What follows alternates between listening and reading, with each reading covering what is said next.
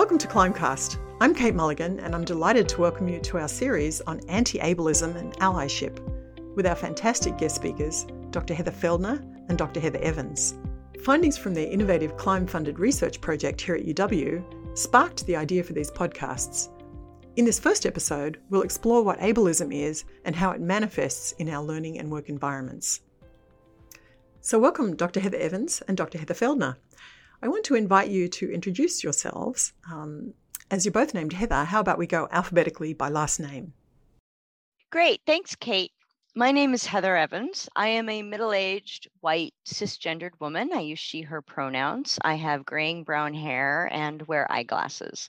Uh, I identify as disabled. I'm a sociologist by training and am currently an acting assistant professor in the Department of Rehabilitation Medicine at the University of Washington. I am also a core faculty member of the Disability Studies program and currently the director of research at the Northwest ADA Center. So glad to be here. I like to call myself the other Heather or Feldner. My name is Heather Feldner. I am a cisgendered white woman in my mid 40s with short brown hair streaked with silver and I wear dark rimmed glasses. I use she, her pronouns, and I do not identify as disabled at this time, um, although I am a caregiver of family members with disabilities. And that both shapes and limits my perspectives that I bring to the topic today. I am an assistant professor in the Department of Rehabilitation Medicine and also a core faculty member in Disability Studies program as well as an associate director of a new accessibility center on campus called the Center for Research and Education on Accessible Technology and Experiences. And with that long name, we use the acronym CREATE. Wonderful. They're great examples. Thank you for modeling. I, I feel like I need to practice. So let, let me give this a go. My name is Kate Mulligan. I'm a cisgendered older white woman with curly fair hair, and I wear eyeglasses. I use she, her pronouns, and I do not currently identify as disabled. I'm a teaching professor in the UW School of Medicine and an associate director of Climb. Nice job. Yes. it, it awesome. takes practice, doesn't it? Mm-hmm. Okay, before we launch into the topic, I think our listeners would love to know a bit more about both of you and how your partnership came about. I know you come from quite different academic backgrounds. Yeah, so Evans comes from a sociology background, and I, Feldner, come from rehabilitation medicine and disability studies. And we met and joined forces as a result of both being on the disability studies program faculty. And it's just been a really fun opportunity to get to know each other, get to know each other's work. And what we eventually kind of turned that into was a collaborative relationship um, in applying to a Climb small grant with a really diverse group of folks from our disability studies faculty, as well as rehabilitation medicine and the D Center um, that evolved not only in the project we just completed, but in, in ongoing uh, work as well. So the team Heathers is continuing on uh, in UW to uh, stir up some trouble. I love Team Heathers, but I also think Evans and Feldner has a really great ring to it. How did that come about? oh, um, yeah. So, you know, we were just talking about how many girls were named Heather in our generation. Uh, it seems like every time Feldner and I speak with each other, uh, I learn about some new parallel in our lives. It's uh, it's it feels like destiny. Uh, but I mm-hmm. honestly, I suggested we go by our last names in part because I am enamored of mystery novels, and I get to feel like a detective when my colleagues call me by my last name. So I shared this infatuation with Dr. Feldner, and she was game to go along with it. So I, I love like in our meetings being able to go, all right, Feldner, what have you found? Yep. Well, Agent Evans, this is what I think. Yeah, it works well. love it. Thank you. We'll spend some time in the next podcast in the series taking a close look at what you found in your study at UW. But to set the stage for that, um, I'd like to ask you to help us understand what ableism is and how it manifests in our lives. Yeah, so I think I'm going to actually take it back a step further, even because in order to talk about ableism, it's really important to start by even considering the ways that we define disability and, and the language that goes that goes along with that. Um, and you know, we know that there are a lot of different definitions of disability floating around. Right? For example, there are um, a couple of different definitions of disability, even used in federal laws, for example, that in some cases directly contradict each other. So it's a complex issue. We need to acknowledge that there are um, as many de- definitions as there are you know stakeholders and individual perspectives right? So uh, this i think it's important to recognize that going in. Um, i also think it's important to recognize that some definitions are more dominant than others, right? You know, much of society tends to operate off of what's known as a medical model of disability. And this model situates disability as an individual health or medical problem or deficit. Hence, the goal is to provide cures, provide rehabilitation, provide fixes so that an individual with this medical problem can more closely approximate what has been deemed to be quote unquote normal functioning. So we see that very broadly in our society. And um, to, to, as a kind of a counterpoint to that, from a disability rights or justice framework, there's also a growing awareness um, and recognition of disability not as something that's inherently medical or individual, but that's really just a natural and intersectional part of human diversity. And so that from this perspective, we think about disability more differently. You know, there's um, a social and political and cultural lens um, and and applied to this um, this this way of thinking, and you know individual experiences of body and mind are honored and cared for, to be sure, but also um, much greater attention is brought to the social constructs like policy, the built environment, and social attitudes that actually serve to marginalize people who identify as disabled or with a disability. And viewing disability you know is really contextual from this perspective it's something that arises between the interaction between someone's body and mind or way of being and their environment. So um, that's that's a perspective that evans and i really really take that we don't necessarily see disability as a trait or an attribute of an individual themselves but rather disability is experienced as a result of all of these levels of oppression and discrimination that are based on dominant perspectives, attitudes, and policies that support this notion of disability as an undesirable deficit. Uh, many people in the disability community actually attribute the external prejudice and the denigration in these social and cultural spheres as one of the reasons that they experience disability. So it's it's really pushing against it's a challenge to this idea, you know, of quote unquote typical functioning of both the body and the mind as a measure of ability or inability. And so really the failure of society to recognize differences in functioning of the body and mind as both natural and neutral really becomes the root cause of disability from this perspective. Yeah, and I, I would jump in and I would just add that when we talk about language, it is important to acknowledge that people have a variety of ways of experiencing and expressing their own identities in relation to disability. While many people have been socialized to use what is called uh, person first language, and this includes within healthcare professions uh, where folks are trained to use person first language, right? And so that is saying, for example, a person with a disability. Others, like myself, prefer to use identity first language. So you'll notice when I introduced myself, I describe myself as being disabled or as a disabled person. And as someone with primarily non-apparent differences what are often you know referred to as invisible disabilities you know if i don't disclose to people that i am disabled they will generally assume that i am non-disabled so again, you, you, notice when introducing ourselves that Feldner and I included a disability disclosure statement, and that's really common in our work, in part because you know we work with both disabled and non-disabled people, but it's also very common because in our collaborative circles we began many of our work groups or, or meetings with just general access check-ins you know just discussions of making sure all team members uh, their access needs are being met and that they can fully participate in our meetings. So for me personally i have a chronic illness that produces a whole potpourri of symptoms and experiences that i manage accommodate and in some cases frankly i also celebrate So, using identity first language is a way of signaling that I see many of my most challenging experiences around disability as really stemming from moving through spaces, both physical and social spaces, that were not built for me, and in many cases create significant barriers. So for me, I live with a degenerative disease, but I experience disablement from stigma, attitudes, and inaccessible built environments, you know, like multi story buildings that only have stairs and no elevators. So the main point is that different people have different ways of describing themselves and their identity around disability.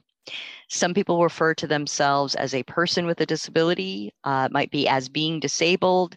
Some folks prefer saying that they have impairments or health conditions.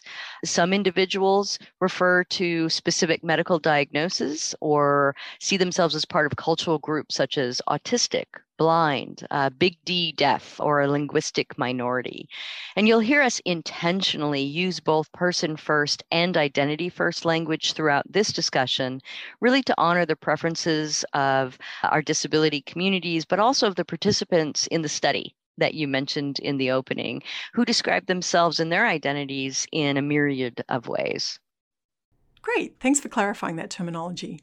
Uh, now let's get back to ableism. What's the definition of ableism? Yes, yes. Getting back to ableism, uh, when you recognize that ability and disability are socially constructed categories, right, then you begin to see the ways in which people labeled as disabled are exposed to systemic marginalization due to their social categorization rather than by their physiological status. So, in the same way that racism refers to the institutionalized discrimination based on race, ableism refers to institutionalized uh, marginalization based on disability. So, the formal definition of ableism, and, and the one that we shared with the participants of our study, just to make sure we were all on the same page, is simply that ableism is a set of assumptions and practices promoting the differential or unequal treatment of people because of actual or presumed non typical functioning, that is, disability.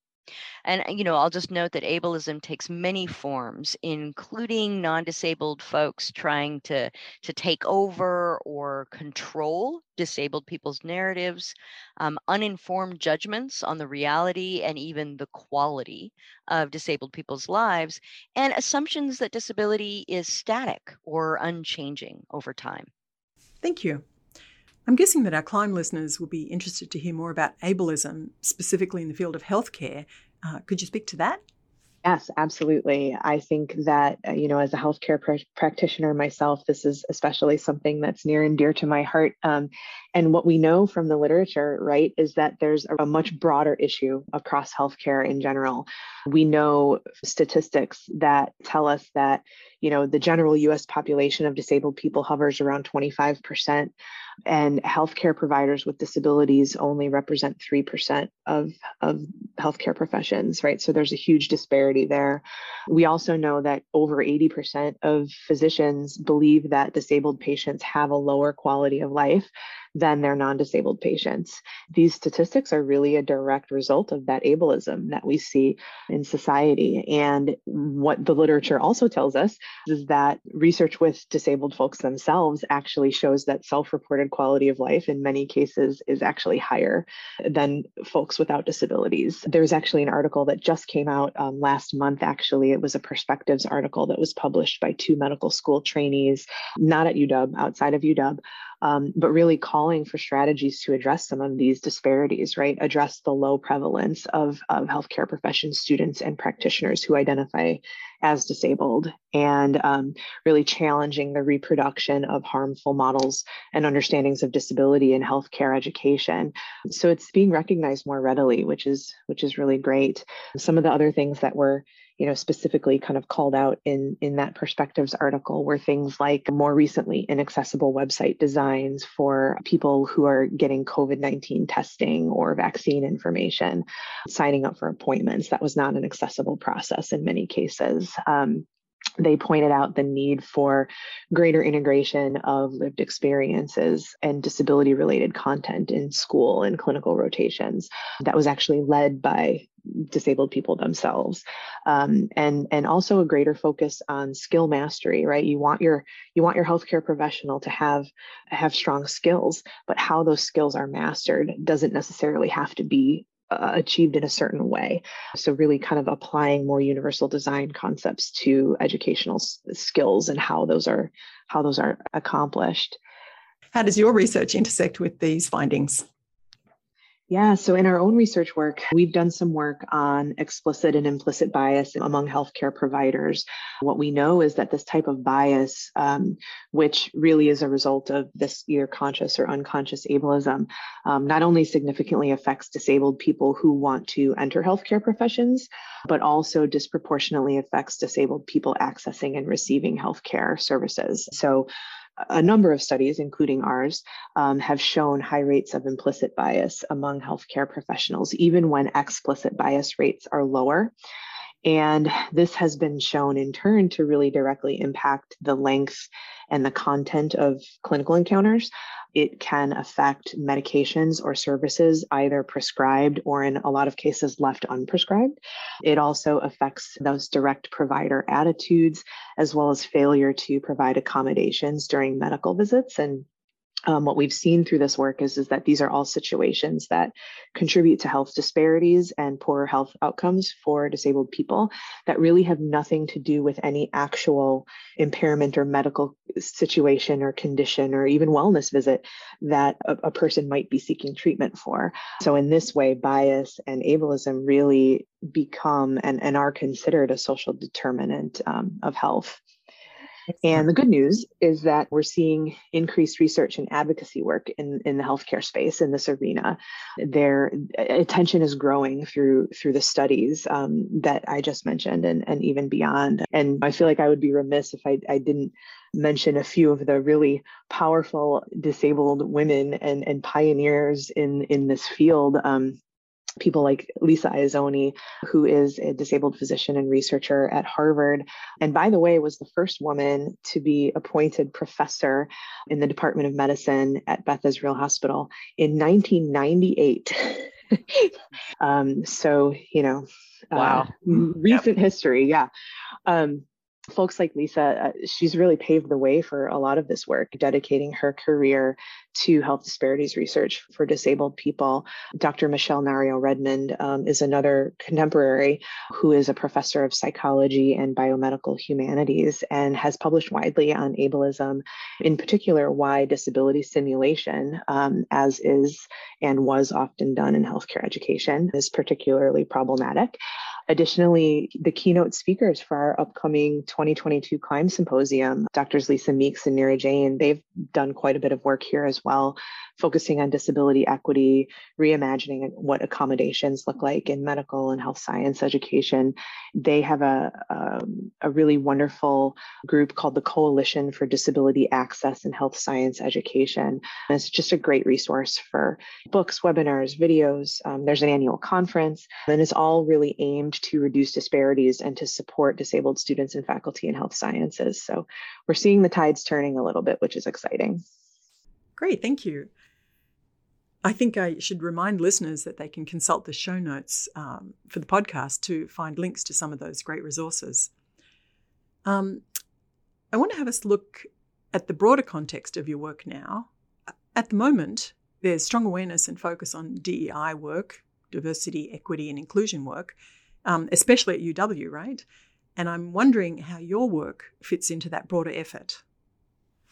So, this is a great question because when we think about addressing issues of, of diversity equity and inclusion that that's really become a central conversation yeah. for us which is which is fantastic right and and i think that extends to healthcare and it extends beyond you know in the in the greater community um, but when we really look at the, the, the crux of DEI initiatives, the constructs of disability and deaf identity and culture, as well as ableism and allyship, tend to be overlooked.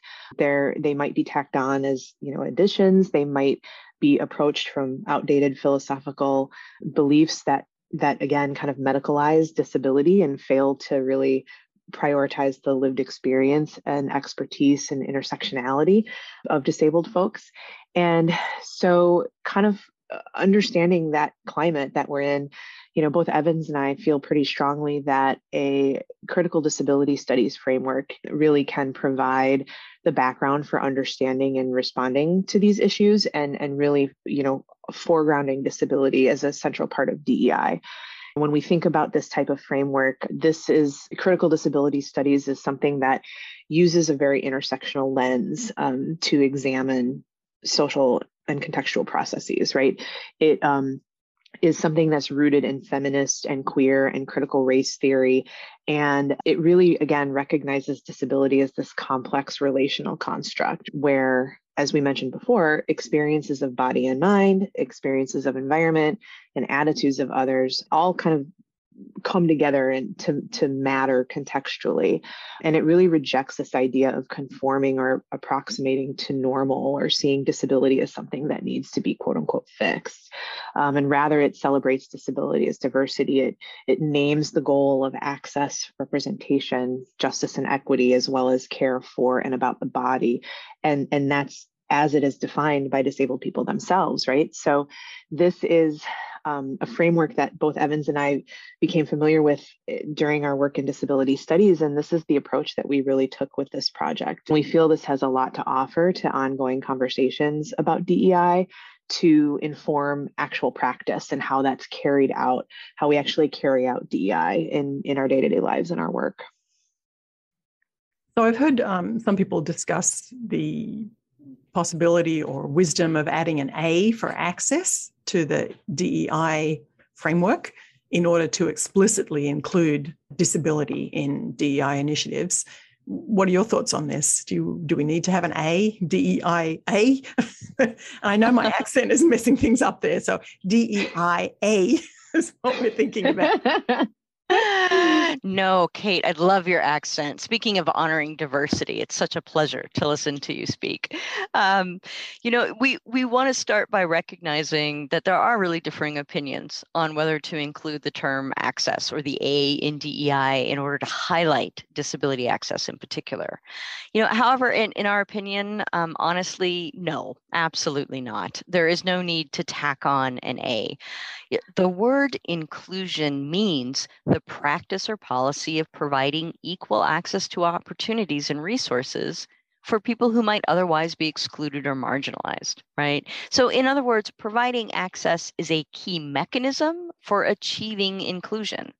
And because we have a well documented history of excluding and marginalizing disabled people in this country, you know, disability is and should be deeply embedded in the spirit of DEI, if not already existing explicitly in diversity, equity, and inclusion initiatives. So, you know, just just to repeat what Feldner said a moment ago, I think one of the reasons that people see disability as needing to be added on to the more familiar list of marginalized groups is because of this enduring conception of disability as a purely medical or psychological attribute, right? Largely viewed as a defect or a problem rather than really recognizing, again, to be categorized as disabled uh, is simply means that you have some way of functioning that is considered non typical right? And sometimes that non typical way of functioning might be an impairment, like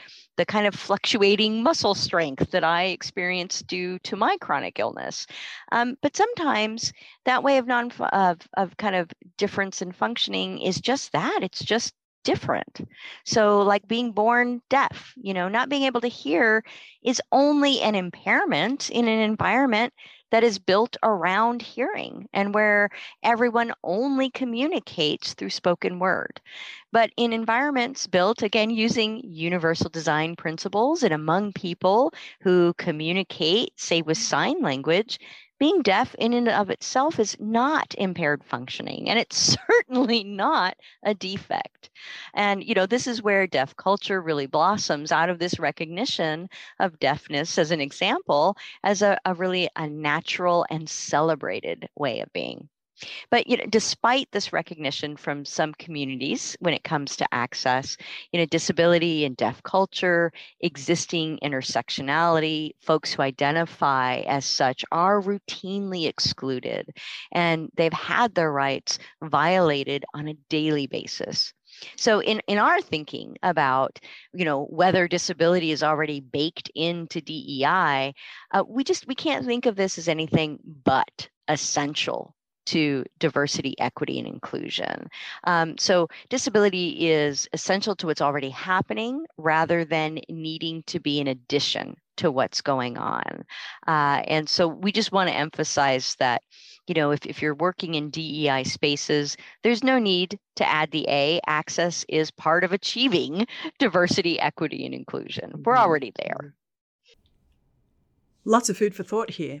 Thanks so much for sharing the definitions and language and frameworks that we should be using when we talk about ableism and disability. Again, thank you, Team Heathers, for this episode. We look forward to hearing more about your research study in the next episode. Yeah, thank you so Absolutely. much, Kate. Thanks, Kate. We hope you will all join us for episode two, where Evans and Feldner will unpack some of the rich data that they've collected from across the University of Washington in their innovative, CLIMB funded research project aimed at understanding the lived experiences of ableism and allyship for folks who identify as deaf, disabled, living with a disability, or as having a chronic health condition. Oh, and please don't forget to visit the CLIMB website for more information and resources on these topics.